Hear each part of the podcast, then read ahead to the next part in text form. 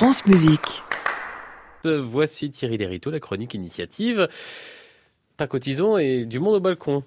Exactement, ça y est, c'est le printemps et il y aura du monde au balcon ce soir au théâtre de l'Athénée à Paris.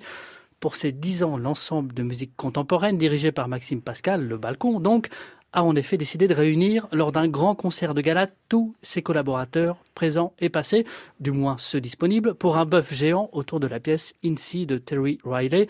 Et des collaborateurs, le balcon en a eu, bien plus qu'un simple orchestre, ce collectif transdisciplinaire, comme il aime à se définir, agrège en son sein une trentaine d'instrumentistes, mais aussi une troupe de chanteurs, dont des grands noms comme Julie Fuchs, des metteurs en scène, des compositeurs, des ingénieurs du son, des vidéastes, des danseurs, des costumiers. Bref, la bonbonnière du square de l'Opéra Louis Jouvet a des chances d'être au bord de l'implosion, D'autant qu'à cette joyeuse bande de grands enfants se joindront plusieurs dizaines de vrais enfants, ceux-là, invités par le balcon à ouvrir ce grand concert de gala dans l'une de ces œuvres sidérantes dont Gérard Griset a le secret, Manifestation. Une pièce des années 70 pour petit orchestre de débutants et dont le titre est toujours d'une actualité brûlante, même si les revendications de Griset étaient loin de celles des Gilets jaunes. Elles étaient au nombre de trois, donnant leur titre amusant aux trois parties de la partition pour échapper à la télévision, pour trouver le silence et pour une aire de jeu. Et ces enfants qui manifesteront en musique sur la scène de l'Athénée pour une aire de jeu, d'où viennent-ils Thierry?